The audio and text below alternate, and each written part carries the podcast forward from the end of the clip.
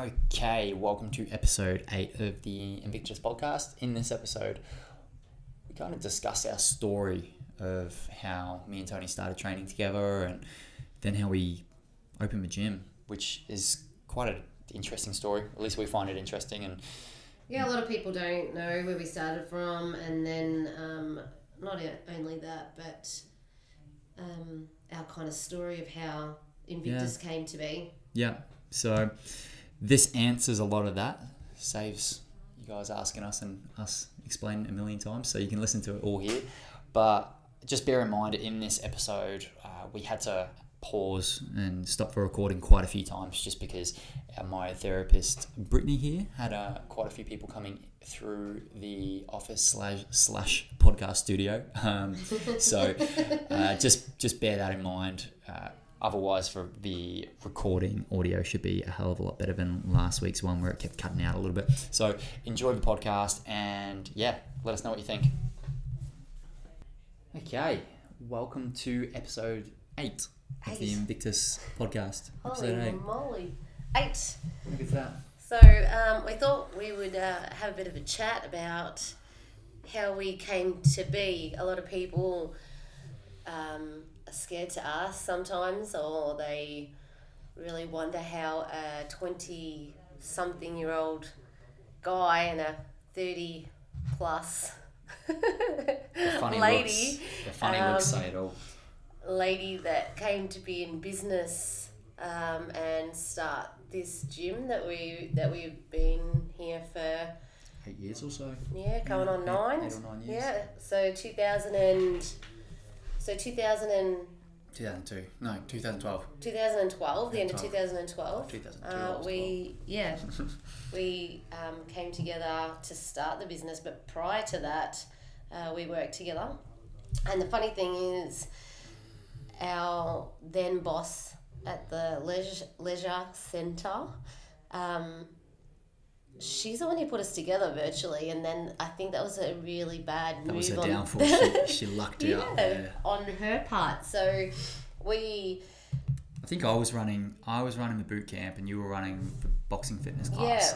Yeah. And they wanted to. They they, they were painting or renoing the Yeah. boxing room, so we had to um, um, so they merged the classes. Yeah, they had to put the class together because those two classes were running at the same time, and um, they spun it as that they were really lucky to get two good trainers, and it was like a master The blaster best. class. So it was um, kill or be killed kind of They style were, they, were, they were huge. We used to have like we used to get like thirty people. Yeah. Easy. Thirty plus So people per th- class. that that um, that was that was like t- a year or so before that, I reckon, maybe? I reckon a couple. maybe, I reckon it might have been a couple because I buggered off for a bit and then and came then back. came back and just but when I came back I only came back and did Oh, like yeah. the because I went away and then I came back and just did the the challenge that you weren't you didn't do because you were Going on a cruise. you were going on a cruise so I did the challenge with uh, quite Yeah. a few of the other notable coaches that are still around and So we actually,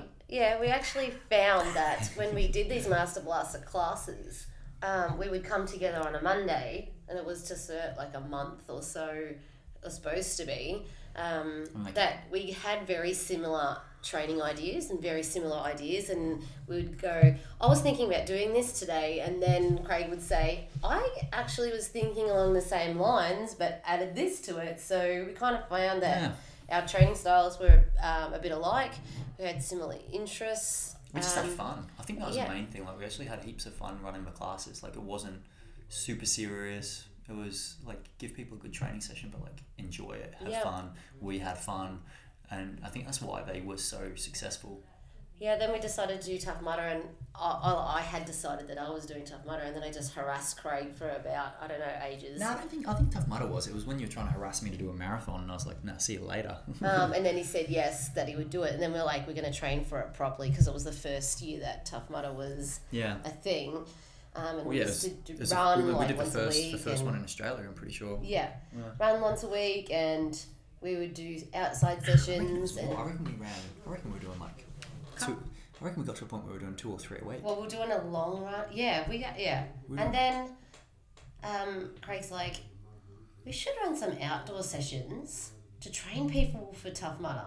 That was after Yeah, the that's how it first started, one, and yeah. that's how we started the actual doing stuff outside of the actual gym that we were working at, and it was crazy because you know I had the trailer, and then or he'd have the trailer, and then we'd have to Yeah. shove all this stuff. Well, it was all like we all, we didn't have a lot of equipment back then, so it was we It was made our, we made we made our own sandbags. So we got a whole bunch of like hessian bags. Oh my god, that it was were- so much stuff. They were fun. So we had heaps of them, and they were all different weights. Yeah. Then we had what else? We had we had all the logs. We had And all the tires, all had- the different size tires. yeah, we had tires. We had um, nets. We had stakes with Yep. wires for people to crawl under. And Yeah. we just go down um, Mason's Mason's Lane Reserve and back Smash. and set up this big obstacle Yeah, course. so we'd head down 15 minutes early, set it up, and people would just come and do the obstacle course. Yeah, we'd go down there and we're like, great, there's a puddle.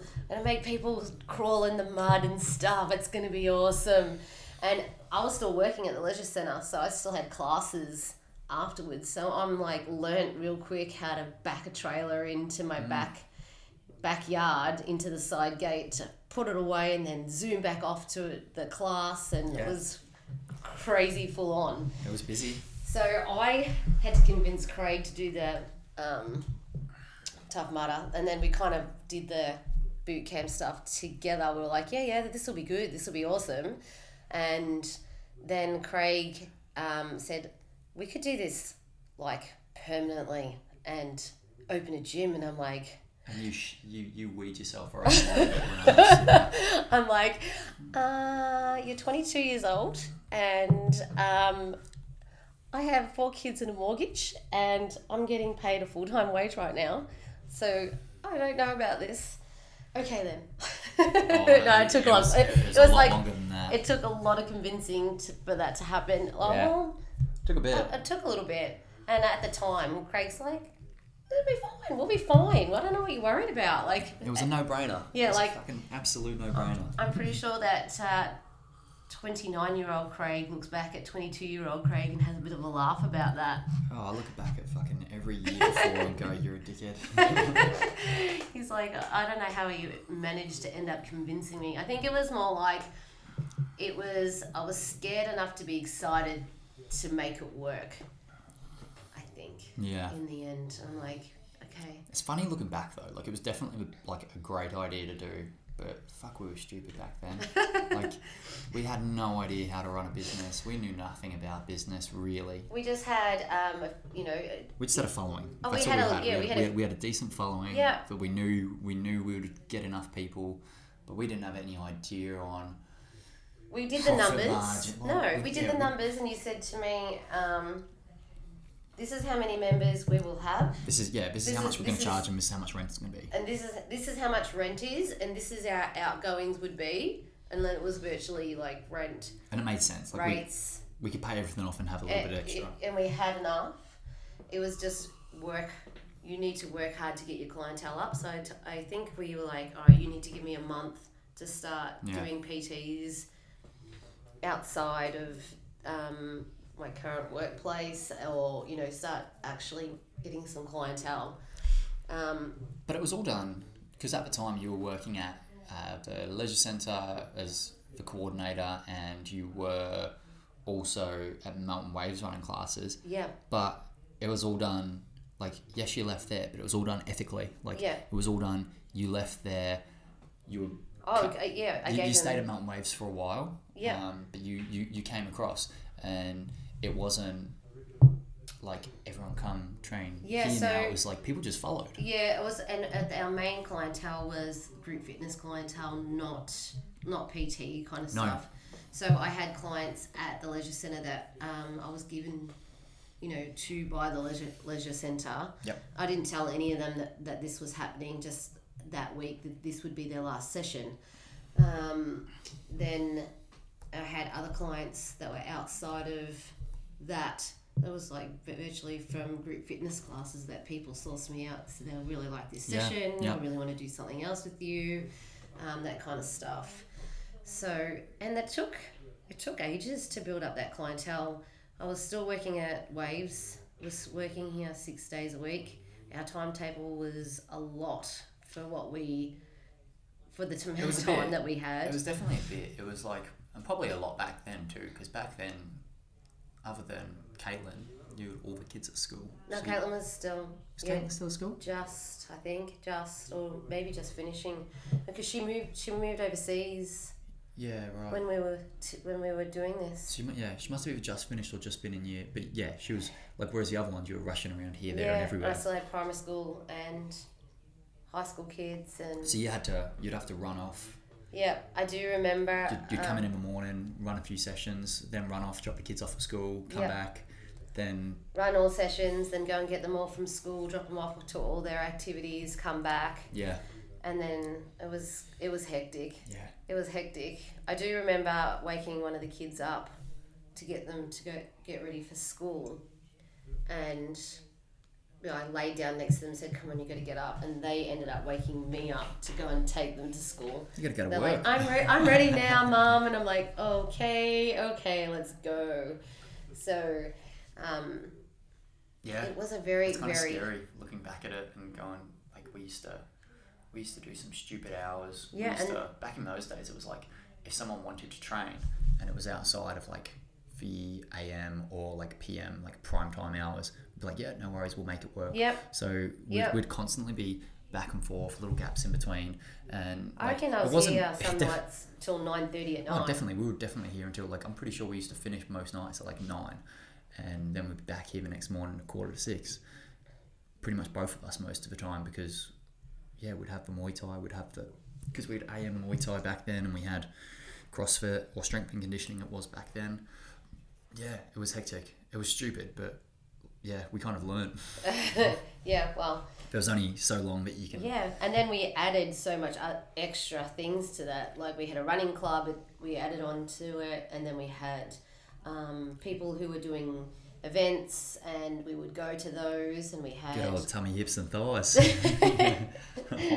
yeah, we had um, we had a lot. So then we would do group stuff. So as a gym, we would do um, Yeah, we'd do the Tough Mudders, we'd do the Spartan races, we'd do the, whatever whatever people wanted, basically. the if they wanted cancer to train one, the for, breast cancer we walk, do yeah, we do the fun relay for life. That's it, yeah. and then we do relay for life and Mother's Day Classic and But it was like there's something every single weekend. It wasn't like it wasn't like we were just running a gym six days a week. It was we were doing six days a week, and then there was always something. and I was the training for a weekend, whether it be an marathon at the interclub. start. Yeah. Yeah, I know. Interclub, yeah, interclubs, cross, Interclubs all the CrossFit time. competitions. We'd stay in Hamilton for the weekend and do their full weekend. Well, we opened up the gym, and like three weeks later, we went and did the uh, one in Whoop Whoop. The Albury, Albury, was it Albury? It might have been Albury. Yeah. The state of origin CrossFit yeah, of, Throwdown. yeah, that was like our first CrossFit. It was our comp. first CrossFit comp, and it was like all the big names in CrossFit were there, Yeah, it was funny because it was. and we had no idea. Yeah, we had no idea, and we're like, they're like, "What gym are you from again?" we're was like, Amanda Al- Amanda Allen? Yeah. name? Yeah, she was. She was there. She was talking to my mum. Mum was like, "Oh, have you have you done CrossFit for for a little bit?" She's like, "Oh yeah, you could say that." Uh, who else? There was there was like There uh, was- Tinners was there. Um, you know, your likes of I don't know. Was Tommy Lingle there? I don't know if he was there. There was for there was everyone. I just remember the big guys jumping on the matrix and they were doing muscle ups stuff, and the whole matrix started swaying. with thought So people hold, people people had to like hold on to the matrix because it wasn't it was all outdoors. So it was all outdoors for the entire weekend. It was like thirty five degrees every single so day, bad. and there was no cloud cover. There was no shade whatsoever.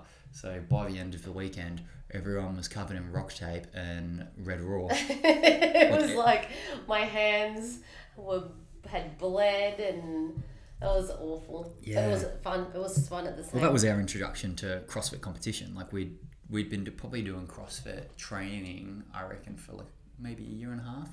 Yeah, I'd you say. reckon? I reckon maybe a year, year and a half, we'd been like dabbling with CrossFit style Yeah. training. And like And we our would- CrossFit style training was like we'd just rock up at the gym and go, What do you want to do today? Yeah, I remember when um, you made me do Karen and we were at the gym and they had a brick wall outside because we needed a target. And we Mm. just like, that'll do. And we were doing it with Medicine hard- balls. hard medicine balls. that were massive and hard. So like getting smacked in the face with a med ball, a Yep. medicine ball, and then What else um, did we do? We did we did Kelly, we and did that one was we had like school school tables. Yeah, we didn't the- have ply box. We had school tables. Yeah, so instead of jumping up on the seating at the basketball court, which was just like that bench seating, like, you know, where, where the kids would sit for half time, um, we're like, oh, that's too small. It's supposed to be this many inches. So we started jumping on a on the tables. Yeah. And then we finished the, the session and we had a look at the floor and we scratched up the basketball court with the table Yeah. legs because yep. it was like because we were jumping on them and they were like way higher They than were way higher. They were like they were probably over thirty inch. yeah Easy, easy easy. easy But yeah, that's some fucking dumb shit we used to do. that was like yeah, we just used to. We'd, we'd do like a long Just run like- once a week. yeah, we'd do some hill sprints. and we'd then do, we would look at the um, body weight ones we do heaps of ro- road, Yeah, we did a lot road of that. WODs what are they called road WODs where they're yeah, like the home WODs, travel WODs, all those sort of yeah, things. so Yeah, where you didn't need any equipment. I was just like, um, was it ten rounds of ten push-ups, ten sit-ups, ten squats, squats. Yeah, that and we of just stuff. like race each other, and Mhm. it was like virtually. I think that particular session we were outside of the gym doors in this really small area, and people just walking past, just looking at us like we were mental. Well, that was the thing back then because no one, no one did CrossFit back then. No mm-hmm. one really did like any sort of like high intensity Yeah. interval training. It was like us. The only people who I ever really saw doing it was like us, Benny Jenkins, and, And Trent, Trent, Saunders. yeah. They we were like the only ones, and everyone would just like look at you and stare and be like, "What is wrong with them? Like, why are they doing this?" Everyone else in the gym would be like running on the treadmill for two hours, or you know, just Yeah. just doing the the uh, I what do you want to call watch it? the news. The, the, the adductor machine. yeah. The uh, Assisted chins. assisted chins. Look how many chins we can get with the assisted machine. It's crazy. Yeah. It's crazy. That's what we came from. And now we're here. Like, Yeah, so basically, um, my background was virtually str- uh, group fitness. I started group fitness. I started um, taking classes before I was even Cert 3 qualified. Yep. I'd done some additional courses because I was taking bo- boxing for fitness classes. Yep. And I had a heap of people ask me different questions about how to fix this or how to um, lose body fat off particular areas of their body. And now the old spot reduction. Mm. yeah, and it actually was a guy, and he wanted to get. He goes, I just want to talk to you You for a minute the- after the the class. And he, no, I'm like, yeah, sure, no worries. And he's like, I want to talk to you about man boobs. the old the moves. And I'm like, okay. it's like, how do I get rid of them? And I'm like, I'll get back to you on that. I was not expecting to have a conversation with anyone about man boobs. uh, prescribing estrogen blockers. we did have a conversation about alcohol intake and uh, food and stuff after that, but it was hilarious because I I hadn't done Cert 3 and 4 in fitness yet. And that was my first actual real question Yeah. about Yeah, right. fitness. Man boobs. I get all the good ones. You do. You've had you've had a few weirdos in your time. we all have, I'm pretty sure. Oh, I definitely have. Definitely. Yeah, so we got we got virtually um, ha- had our own sets of clients, and we we had our following in our group fitness because we both did for group fitness at the time. Yeah, we had a fair bit. We had a fair bit going on. I think I was teaching roughly about uh, fifteen classes a week. Yeah, you were you were doing a bunch Easy. of classes. I was every single night like had like four hours back to back of clients and groups at home Yeah. at, at mum and dad's garage. Yeah, and then we had um, like our group. We already had them doing the boot camps, so that was our virtually our first set of We had- our yeah. first clientels really that got that, that our membership base was that boot camp base. Yeah, well, I reckon I reckon in the first what was it, like the first week or something, we'd already sold like thirty something memberships, and it was So- it was a good start to cover all overheads, and we're pretty. I don't know. we were pretty excited. Like we were pretty excited. Craig had a bit of savings, and I kind of didn't, and he had to buy the flooring, and then I had to pay him back, and We- Yeah, we- we, just we- made it work. Yeah, we didn't. We've never got a business loan or anything like that. So everything that you see that's in our gym is our hard work. So Was yeah, the first. I reckon the first year, especially was like blood, sweat, and tears. five. I reckon I was getting like five, six hours sleep a night. Oh, easy. because we were eating, yeah. we were getting up early, running session. Well, no, we'd get up back then. We were still running, so we'd get up, go for a run before CrossFit class. Yeah, before the fi- So before the six a.m. class. we, we were getting we were getting to the gym at 'Cause like our just training- just before five o'clock a.m. Then we were going for a run, so we'd do like a ten k run. Then we'd yeah run CrossFit class or Muay Thai, whatever was running at six a.m. Most of the time, I think we'd we'd both have like either a class or one would have a class and one would have PT, and then yeah we were just here till stupid o'clock at night, and then at like nine o'clock once we closed, it was like okay now I've got to do admin stuff yeah, and post on Facebook. yeah. I remember the amount of times back then that like we just had no time for admin. Like getting back to emails and phone calls and all that sort of stuff. Like Or we didn't have any time to put into just there was just no time for no anything. the And the and the amount of the amount of sales were like just went into the abyss back then who would have been potential members. Like it's just stupid. Yeah, but yeah, so that's that was a good learning curve though. You can't do everything, and Well, we just tried to. We tried to do everything. We didn't delegate anything because it was just for two of us. We were we had many hats. We were the cleaner, the garbage. You were the garbage putter outer. um, we were like the the tried to do the admin, the classes, the social media, which was like newish, I guess, back then. Like everyone everyone was kind of just getting into social media, Yeah. like everything. yeah, and we someone donated us a fridge, someone donated us a microwave. Um, we just uh, we got a somebody gave us the filing cabinets and No, no, we bought them. We bought them. Bought that Yeah, one? we bought that one. Um, that yeah, one we didn't. I don't know if Nick brought that one in. No, I had that one. I don't know. I don't know, but there was yeah we, we yeah we just made it work. So it was We had couches and stuff donated, and yep. Because we had a little waiting area. Yeah.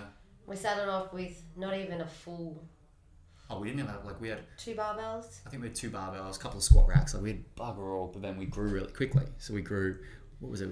We, so we had a two-year lease, but it was about a year. It was about a year or eighteen months, probably between that somewhere. Yeah, We outgrew our first shed, which was a pretty big shed. Like it's not a small shed. Most gyms, that's like their capacity. Like that's as big as a lot of gyms go. Mm. But because we had split in half Muay Thai and Jiu Jitsu and then CrossFit, we just like outgrew it and we had big classes. I tell you what, I remember that was pretty funny about that whole opening. Opening, we opened. We were talking about it, and then Craig was like, "Nah, we're opening straight away in January," and I'm like, "But you're going to America in March. March, spring break. Don't you want to wait till after you come back from America?" And you're like, "Nah, "We'll be right." No, because it was like we were like that was the perfect shed, Yeah. and we're like that will get snapped up, and there's nothing else. Yeah, we'll be right. We'll be fine. And then I'm like, but I've got a cruise after you come back. so we had should be right. you had three weeks, or I think I yeah, it's like Um, two. Oh no, it was like two and a half weeks. It wasn't a big one that one. I think, and then I had that away, and like I think after like I needed the holiday after you Yeah, came back, and then when I came back, you needed another holiday because it was just crazy being Holidays, soul. holidays for the first few years were not fun because you'd go on the holiday. It would take you about a week to start relaxing, and then you'd relax for a week, and then you'd come back, and you just get smashed. You just get absolutely smashed. Because we'd always we always did it so that like we'd have holidays at the same time. It'd be like I'd have a holiday, and then you'd have a holiday. Yeah. Like we pretty much worked that. We didn't even try to. That just happened for like And the we, first yeah, three years. and we tried to make sure that we had a week or so in between so we could catch up or catch each other up onto speed. Yeah. And um, it was mental because we would take on each other's clients as well. So we would, if Oh, whoever yeah, wanted to keep tra- training, yeah, Craig would. I would take on his whoever whoever his clients wanted to do, and I just fit And we were full and before anyway. We were full when it was like when it was two of us. We were full, and then we tried to condense two people's workload into one, and it was so stupid. Like oh, I know goodness. it was so stupid, but it we made it work and it worked. And I think I think that um,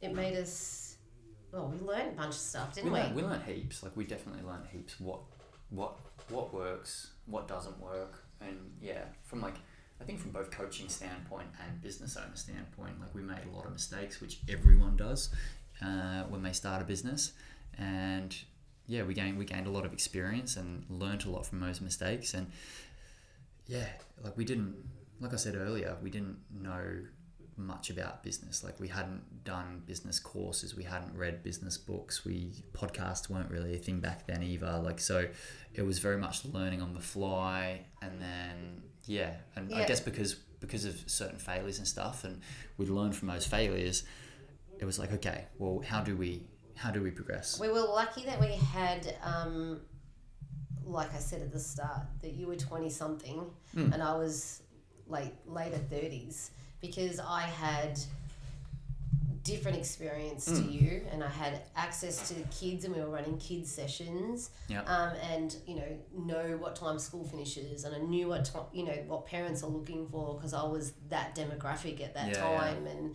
um, budgeting was my thing and um, so I kind of took over that financial part like we don't have that money yet we want to have this Yeah. buffer you know let's so that we had that and then you were like 20 something that just was like yeah let's do this with all the enthusiasm in the world Yeah, like Um, dog with two dicks.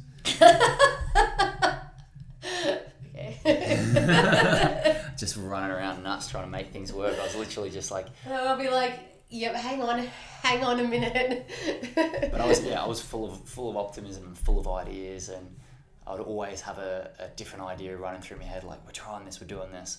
And Toni's like, hang on, oh, I don't know about that. I'm like, no, we're doing it. I don't care, we're doing it. And then th- sometimes I'll be like, this is gonna happen, this is gonna happen, this is gonna happen, and then you're like, okay, all right, then cool. But that's I think that's what what worked for us. Um, what does Jack want? Jack's just he's got to do the pay. Um, yeah, Yeah, but Fun I think that worked. I think that was like we people thought we were crazy at the start because of that age difference, but I think that really helped us because we had the two demographics We- and yeah, we we- had do, two very different life experiences.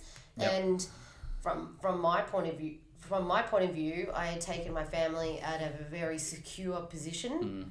because I had full time work, full, and I was super all that kind of stuff. And Michael had his own business to a place of we have two businesses now, yeah, and we need to make this work yeah. from my um, family's Sink, security. sink or swim. Yeah, and you um, being twenty or It's twenty, 22, Yeah. 22. and you were like, I fucking want this. and I Yeah. want it to work. I was and you were hungry. very, very was like- driven Yeah. to get to get it done. So Probably we, for most 22 year olds, like I think a lot of people, like a lot of my friends were like, you're fucking mad. You're crazy because they were all doing what 22 year olds do, which was getting pissed every weekend and all that Going sort of uni. stuff. And yeah, no, most of them weren't even at uni. Most of them were just like doing trades, but like they were, you know, they were apprentices and apprentices tend not to be that serious about life. They're like, oh, we've got four years of apprenticeship. And Yeah. they were just having, having fun and working and going out every Friday, Saturday, Sunday. And, um, there I am just like grinding, working really hard. And during the week, they'd be like, "Oh, come down the pub and have a few beers." I'm like, "No, I've got classes, man." And yeah, they were just like, "You're you're crazy." And yeah, I think I don't know. My maturity probably compared to a lot of other 22 year olds was a bit different. oh, definitely, definitely. I was just super, super, super driven, and like I'd just come basically out of like years and years and years of competing because I competed all through my teens, and I was like, okay, like I'm, I'm not, I didn't want to compete at that stage in a, like a sport. I just wanted to like compete in business and life, and I was like so career driven that whatever got in my way, I was like, nah, this is my number one priority, and get out of the way. Yeah, it's very interesting. Um, I don't know how we didn't have uh, adrenal fatigue because Probably did. at that time, the pair of us were still pretty focused about our training. We didn't have like, um, wasn't like, I'm gonna compete at weightlifting like now. No, but we just trained. Like we just trained hard. But we still enjoyed training. trained really hard. I still had, I did the marathon when we would when we'd open. I did a hundred k bike ride. I wanted to do a try at triathlon. I wanted to compete more in CrossFit. Like we were just But, But we the would- funny the funny thing was though, like if we if we actually like looked back and we probably didn't we didn't track our training anywhere near like what we used to like sorry what we do now Yeah. we didn't used to but like we we would have had stages where we just weren't getting stronger like No we, way. we, we were not improving at all and we were just training we were just like smashing ourselves and No way. we were yeah for, for years like you'd, you'd do a whole block of squats or whatever with a big focus on improving your squat and you get to the end of it test and you'd be like oh I went up like 2.5 kilos and Yeah. you'd be absolutely devastated and that that was like for such a long period of time because we didn't understand Adrenal fatigue. well we just didn't yeah we didn't understand recovery we didn't understand overtraining and uh, like yeah. we we were doing like compared to a lot of other people out there we were doing a lot less in terms of like training volume Yes. because everyone else out there was doing like hit training every single day and we were probably smart enough not to go that crazy but we were dumb enough too to not know really what to Yeah. how to balance training and work hundred and percent. life and all that sort of stuff And that that's that whole wanting it all kind of thing. We want it all. We want it all. We want it all. Yeah. Pretty hungry for success to keep this get this business to be successful. Um, hungry to prove ourselves as trainers and be fit. So Yeah. we didn't just walk. We wanted to walk the walk. Like I'm not going to just tell you to go do this, and I've never done it before. So we we, we dabbled in loads of training, like all yeah we did everything training. we we you know run from from various different running programs to you at a fair stint where you were doing more of like triathlon based training where you were riding running swimming uh, to crossfit to boot camp style Yeah, stuff conventional, to conventional, just hypertrophy Yeah. to yeah squat everything training, and then ply, plyometric training, and because I wanted to get better at Oly for CrossFit and gymnastics, and yeah we did everything and we did courses on courses on courses. Like our goal was every year to get educated a little bit more, and we're doing. Just doing it, like I want to do a kettlebell course. I want to do the gymnastic CrossFit course. I want to like Yeah. just. I want to do the weightlifting certificates. I want to like. It just was hungry, always hungry for that next yeah next bit of education. Keep keep things rolling. yeah it was crazy time and here we are now I know. Here we are now with a shutdown period and um, all of our equipment that we, you know, took the last nine years to gather um, out on loan and doing sessions via. The It's funny though, we, we wouldn't have, like, thinking about what we're doing now, running our Zoom sessions, and they would have been very, very, very different. Like if we tried to do that nine years ago, Oh. like if, if let's let's say technology and all that sort of stuff aside, everyone had access to Zoom classes and whatnot, they would have looked completely different. Whereas our classes now, our classes back then was kind of like we would do not like most of the work with the people, especially like group like group Yeah. fitness. You were running around and running people around the block, Oh, and we're doing- joining in, and, Yeah, and 100%. It was Warm ups, 1K run, and then we would get our 1K run in yeah, um, to, we might not have got to run that day, so we're like, all right, we're gonna make it, make the make them. But you might do that like if you nearly every client back then, like everyone would like pretty much any PT trainer would be like, all right, like we're going to do a run to start with, and you'd always run with your client. Yep. And if you had, if, if you had eight clients Yeah. a day, you'd be running eight times. if you're holding pads, like Yeah, you just get pads. smashed from it. And that's just what you did. You thought that was like part Yeah. of being a PT. is You had to do everything with everyone, and you're just constantly training. Like Mm-hmm. you, you're you're knackered all the time. And whereas now it's like, well, our goal isn't to train with our client. Like our goal is to give them a good experience, but also but to to educate them and to prescribe them really, really, really Yeah. good training and to coach, not to cheerlead, to coach. Yeah, and I think that's the difference. And I think that's where the fitness industry is really, really funny. And a, there's a bit of a split, I guess, for most PTs. If you've got you've got cheerleaders and you've got coaches, and unfortunately, like we've, we've, we've been there, we've done both.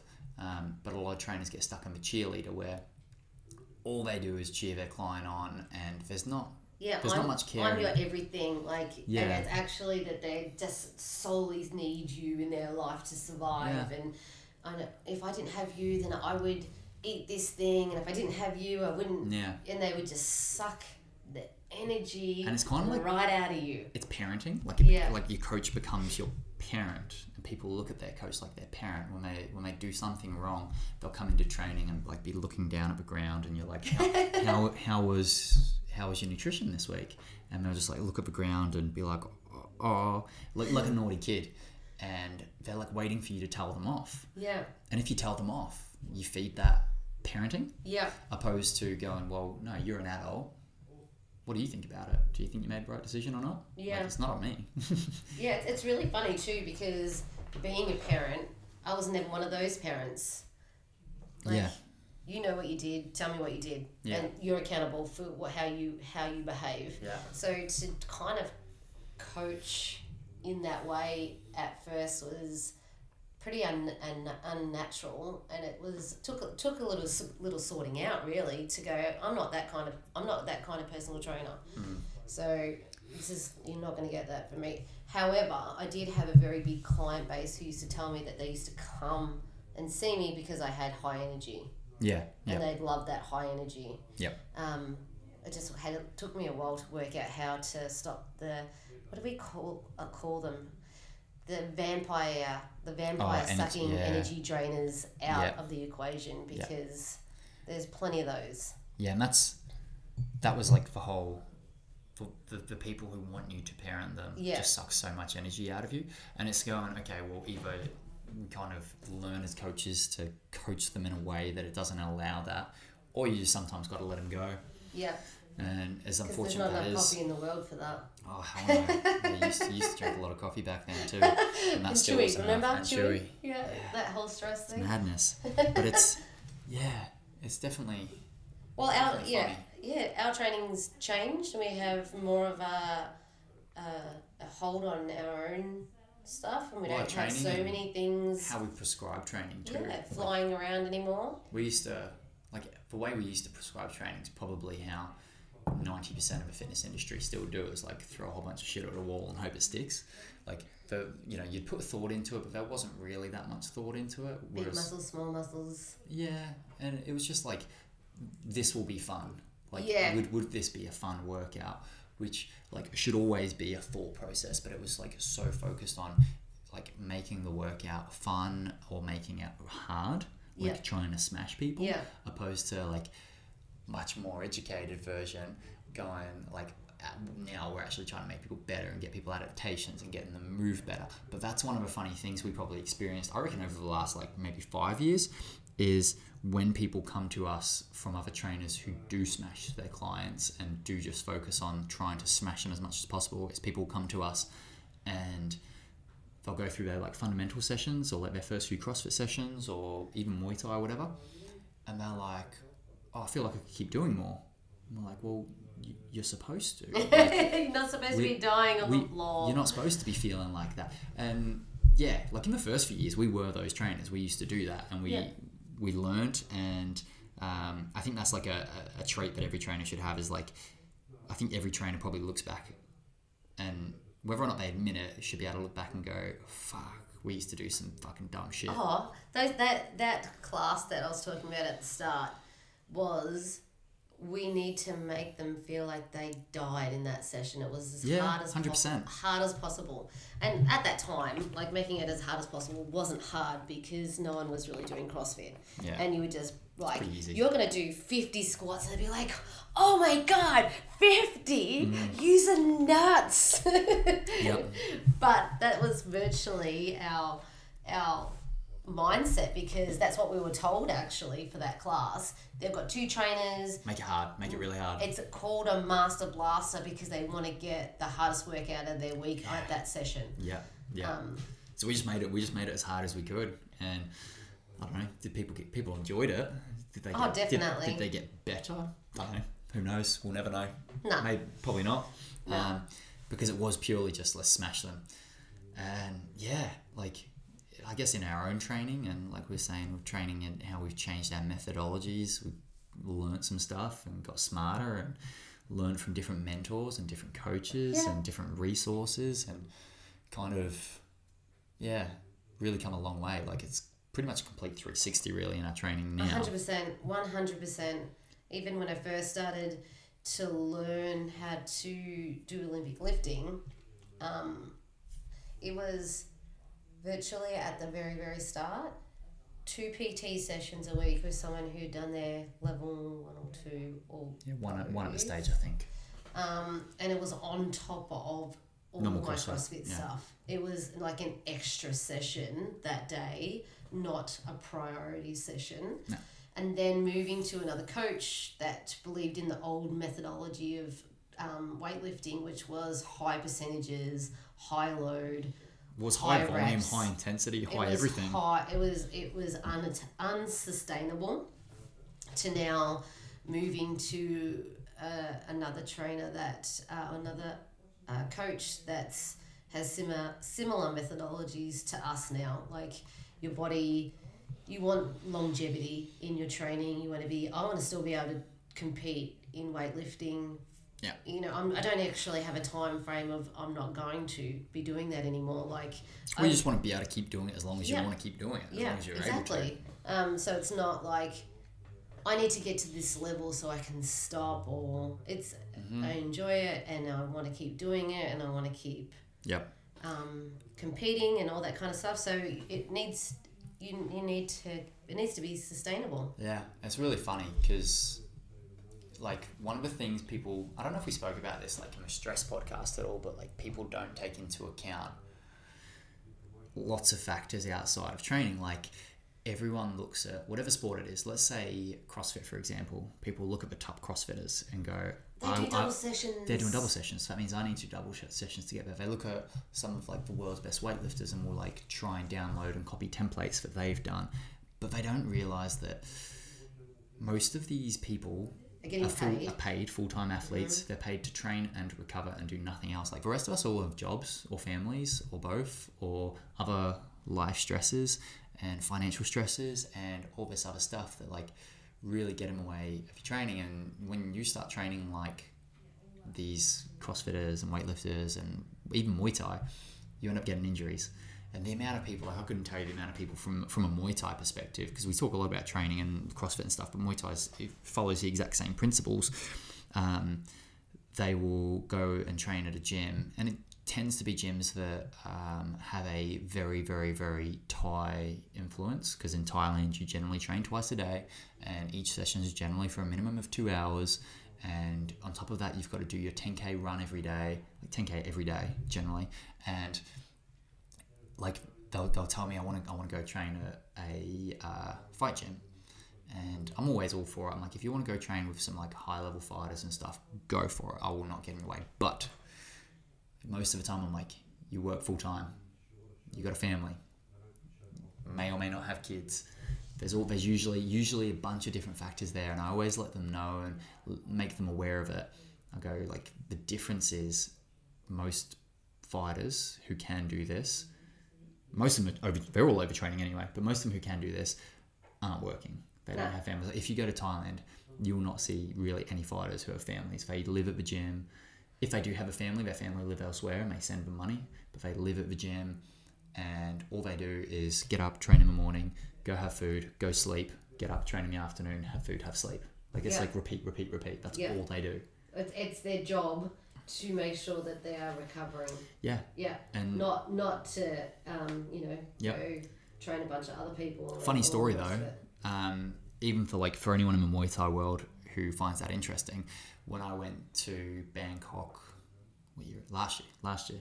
When I went to Bangkok last year and trained, I went to Petchyindee Academy, which is like arguably one of the best Muay Thai gyms in Thailand, and they actually have quite a sports science influence there. They have a coach from Bangkok University, I believe it is, doing a sport who, who's doing his PhD in like sports science and Muay Thai and yeah, he they they're all wearing heart rate monitors throughout their training. Oh, wow, they that's good. they run every they run in the morning, um, but they're given different different distances and stuff and different training programs. They only train once a day.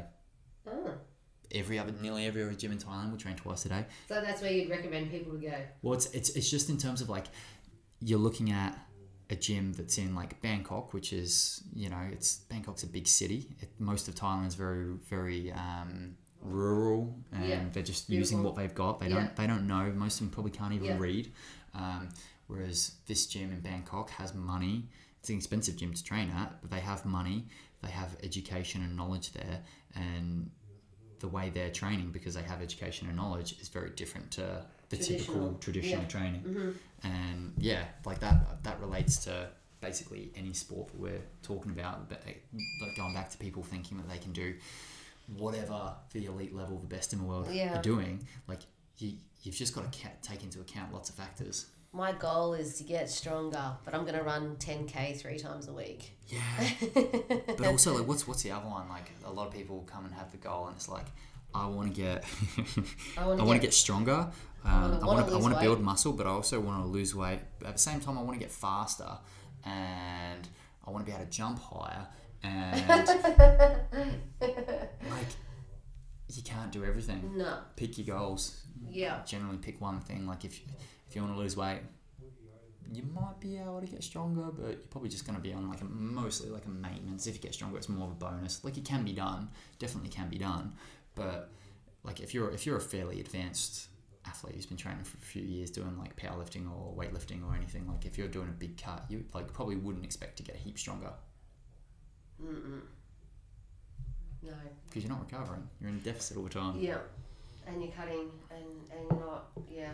Interesting. It's interesting. Yeah. Um, the different training styles that we we've been doing or we've done over the years to how we train now and Yeah, I guess it's like a mixture for both of us has been knowledge and experience. Like it hasn't just been like we're not we're not trainers who've just gone through all of it, like experience, experience, experience, and like oh this is the way we train people because it's just worked with our clients and it's all anecdotal.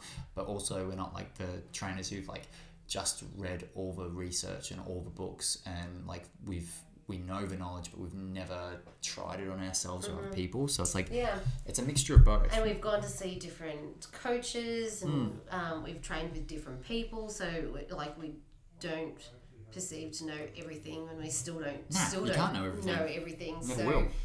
um, we we go and train with other people and Just pick minds of many other many other people that's yeah made us better knowledge in coaches. different in different ways Yeah, and then you know we get to push that onto our clients, and that's probably like one of the driving things for me is definitely for both of us. But I think like I definitely myself know that for me, like one of my goals is to be able to give people the the best knowledge possible and the best training possible. Not that there is like an optimal training, but you know if we can make sure we're giving them mostly the right things and setting them up to get the most out of their training, happy days, compared to like like I said, when we look back and I look back and go, oh geez, like what did I do with that person years ago? I wish I, I wish they were still around now and doing the training they're doing now. They'd be like, wow, this is Yeah. crazy. Shout out to anyone who is out there listening to this who used to train with either of us like five, six, seven years ago. Come back and train with us now, and you'll be like, whoa.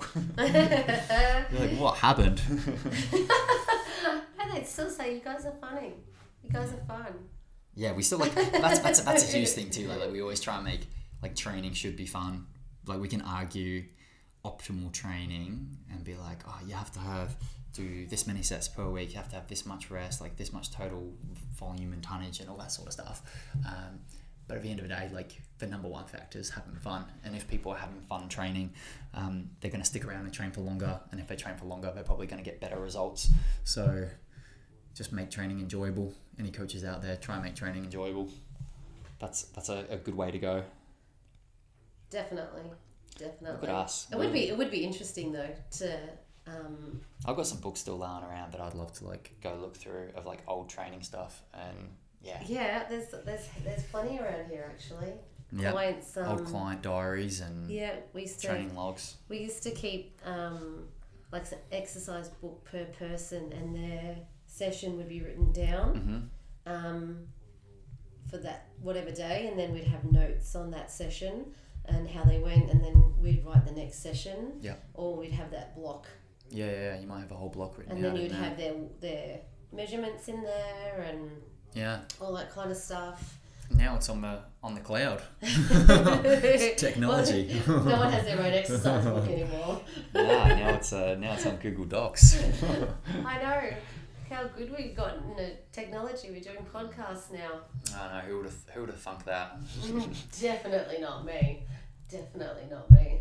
So, I don't know. Is there anything else you want to talk about that? We're like we're like Well- nearly fifty minutes. Wow, I think that the we have been um, running, you know, this business pretty successfully. Uh, things we've learned along the way, and we can do better. And we're not. That's the same as our coaching style and our all the rest is that we don't perceive to know everything. We keep striving. We're still hungry to make things work. Um, I think that is one of the traits that helped us get through this COVID Mm. um, we we still we weren't we still wanted this to happen. Well, I so- guess I guess like our thing behind like the Invictus name is from a poem, and like the thing from a poem is like I am the master of my fate, I'm the captain of my soul, and like. Oh, hold on one second, guys. So the whole thing behind the Invictus poem was I'm the master of my fate, I'm the captain of my soul, and for us that was all about we're always in control of our actions and our thoughts and all that sort of stuff, and so are our clients. And so yeah, like with this whole COVID Yeah. thing, it's like, well, we although we can't run classes, we're still in control. Like Yeah. we, we, we're not. hundred percent, hundred percent. We both are that uh, sink or swim, and we we definitely are always going to try and swim. No, we always will. So, and it, it is you- you're in control. It's um, change is not something to worry about, and we'll keep keep plugging on with change, and that's why we. You know, go to other coaches and get on the education and all, Yeah. the, all the rest of that kind of stuff. I think the thing for, for anyone listening, whether a coach or not, is like never never think you know it all. Always seek out new information and just have fun really. Like always but definitely always seek out new information. Always trying to keep learn, keep learning and don't think you know it all and don't have too much ego to admit that you don't know it all. Um, because you can't know it all, and yeah, I think that's one thing that's definitely helped us is knowing that there's a finite amount of knowledge that each person can have, and we're always going to try and learn as much as we can for our clients and not stop because a lot of people in the industry get to a point in time where they're like, been doing this for X amount of years, I know it all, I don't need to learn anything else, and it's like, I, I reckon. It's, when, when, it's, I, when, I, when, it's stupid. yeah, I'll be in the industry for however many years. I reckon, thir- even when I'm at 30 or 40 years in the industry, I'll still be trying to learn more. Oh, it's stupid to go down that path of, you know, just because you've been been here, been around for that amount of time. Yeah, experience isn't everything. It isn't everything, and things change, and um, yeah, people want different things. It's not even just about what's right or what's wrong. right or wrong. People, what are people looking for? And there are fads in the fitness industry, and you know, we're not doing the Zumba so much anymore. We're doing F forty five, and Yeah, you know, there's there's always something coming out, something new. a new spin on things. Yeah. Shake weights. Remember them? Those things that you used to stand on with the Nah, belts nah, around the, you. the shake. That's, Oh, that's shake weights the vibration machine thing that you stand oh on. God. No, the, the, the No. shake weight's the, the dumbbell that you hold on to and you jerk off. I don't think that's an exercise. no, I'm pretty sure it's not. It's how you go to sleep, right? Wow. Well, any guys who uh, are listening, it's uh, the best sleeping pill around. Anyhow, um, I reckon that's probably about as much.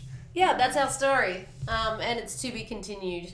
Yeah, yeah. There's heaps more, heaps more to be written, and we're excited to just move on to. Well, not even move on to the next chapter. Like we're, um, like as as crazy as it is, it's exciting being in it, and whatever happens, happens, and we'll just keep pivoting and keep keep going. Yeah, Um, I think some of these Zoom sessions are gonna stay on the cards and well, I think so. Like we've got clients open who up all these new We've new got clients who've moved away, uh, Mm. like Kathy, for example, who's moved away, and we've got a whole bunch of other people who, over the past years and whatnot, have moved because of work or whatever reasons. And one of the things that has always been hard for people when they've moved is the fact that they're leaving the gym and leaving the community. Like Yep. moving forwards, it'll be like, okay, well, you can still stay part of the Yeah. community via Zoom if if you want to. So there's lots of silver linings, but finishing as we always do. Okay, podcasts. You what did you to listen to? What did I listen to? I actually. oh, what have I listened to? Hold on, let me bring it up. I've listened to a couple of things this week. Probably not too many podcasts to be completely honest. I listened to an audiobook I've not finished yet, called um, Freakonomics, which is kind of interesting. It's really hard to probably. Whoops, didn't mean to play that. It's really hard to describe. It's basically an economist and a investigative journalist, and they look into trends. So not not to do with economics though. Like, I guess it kind of can be, but like if I look into trends of like most popular names at certain Oh, yeah. times and it's Like- just like interesting stuff like I looked Like at the Rachel hairstyle when Friends is out. yeah like what what leads to what leads to certain names becoming popular at different times and like the mm-hmm. most common names and then they even looked at like high socioeconomic names and low socioeconomic names and does your name mean you're going to be more successful in bitch. life you know what though Brittany though like they, they, they said Brittany wasn't the cause of a bunch of Brittany names being No, become she was in the era of Britney she was names. in the era of yeah. Brittany names, and before, apparently before, Brittany used to be more of like a, a higher, um, I guess, affluent or socioeconomic name. Now, not so much. Yeah, not yeah, so it's much. gone down a bit now because of Brittany. Um, but no, what, what, what they say is like people tend to try. I don't know. I don't know about nowadays so much because people are stupid. But people t- try to give their children names of like in that time someone who's like successful. They'll name their child after that, and then you, you tend to have a lot of dumb people naming their children after someone Corona really or successful. something stupid Well, like you- now. You, know what? One of the names for was, was on there was um, um, Fakid. And Oh, God. how do you reckon that was Oh. spelled? Fakid. I don't. I don't know. It was spelled fuckhead. that was their pronounced- kid's name. It was pronounced Fakid. Yeah, So right. what else? There was there was a, f- a few other ones. Um, uh, Lemon Jello. Lemangelo was pronounced. oh my god. So like just people are stupid. But yeah, went through heaps of cool stuff like that. I don't know. I found it really interesting. That does sound interesting. Yeah, nothing nothing too crazy, but really relates to fitness. But No, I was. don't I name your child Fakid. don't do that. Don't do that. Actually, I think my my way of naming my children was yelling it out a bunch of times because you know you yell at your kids or you call Mm. your kids all the time. If you yell it and yell it and it sounds really stupid, then possibly it is pretty stupid. How's that for a bit of Yeah, a advice? Yeah, yeah. I Mm. don't know why my parents called me Craig. Because they wanted to see They- what people they- called you they- in America. They envisioned me as a thirty-year-old man as a baby. um, I went back to fitness um, with my podcast this this week. I finished listening to a bunch of um, the U project, um, and then I went back to listening to stuff, you know, that's more fitness based, and I listened to um, Alyssa Ritchie's um, podcast, which she's an American weightlifter, 49 kilo weightlifter that was smashing it, smashing weight. Like she was all up for the Olympics.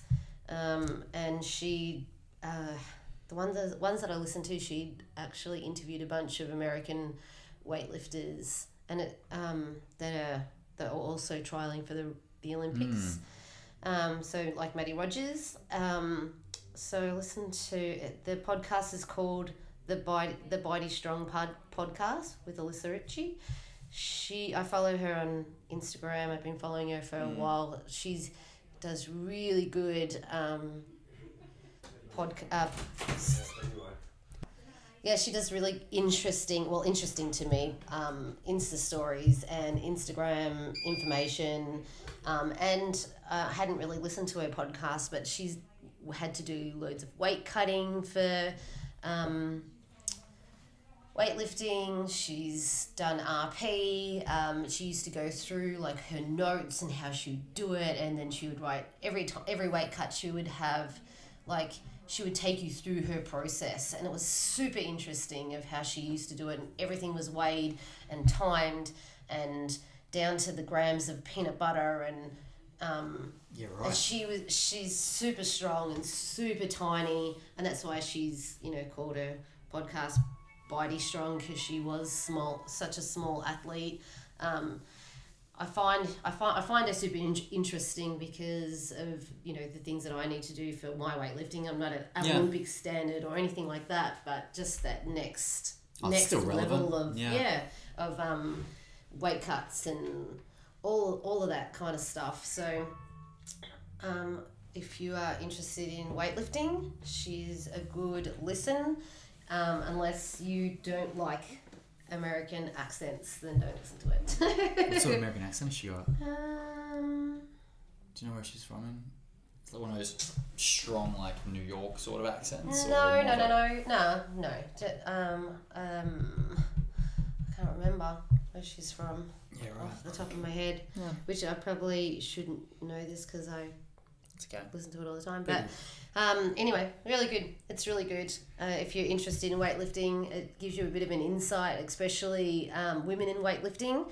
Um, it wasn't the, the the journey that they're on now compared to ten years ago. Like it's come a long way. So.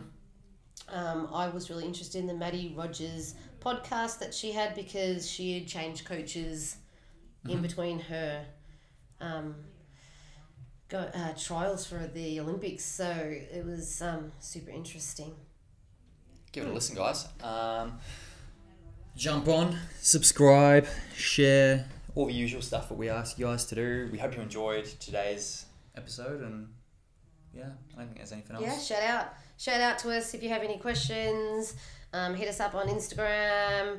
Um, you can get us on the CrossFit Henley. You can get us on Instagram, or you can get us on our own Instagrams, Toni Lane seventy four and Coach Craig Coach, Harvey. Coach underscore Craig Harvey. Yeah. Uh, I know it now. Um, yeah, get um, or just shoot us an email uh, at invictusfitnessmma at gmail.com if you've got any questions, requests, whatever. yeah, if you want us to talk about something else. Yeah, let us know. We're pretty open to whatever people want us to talk about. We're eight episodes in. We've, we've got this far. We got it. We're getting there. Yeah, we're getting there. I know. All right, guys. Well, have a have a uh, safe and happy weekend. I think the weather's going to be absolute shit house, but try and stay warm. And Yeah. yeah. We'll uh, we'll speak to you next week.